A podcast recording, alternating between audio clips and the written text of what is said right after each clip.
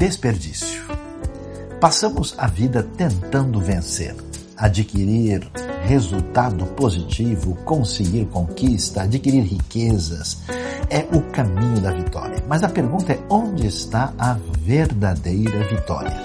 Jesus chama atenção no final de Lucas 12, 20, falando de um homem que é um insensato, um louco, que ajuntou tudo e depois, quando chega a hora da sua morte, quem ficará com tudo que ele adquiriu? Como você investe a sua vida? Qual é a razão de ser? Vale a pena gastar todo o esforço para juntar aquilo que nem ficará conosco? Invista a sua vida em valores verdadeiros que duram para sempre. Do contrário, você terá um grande desperdício.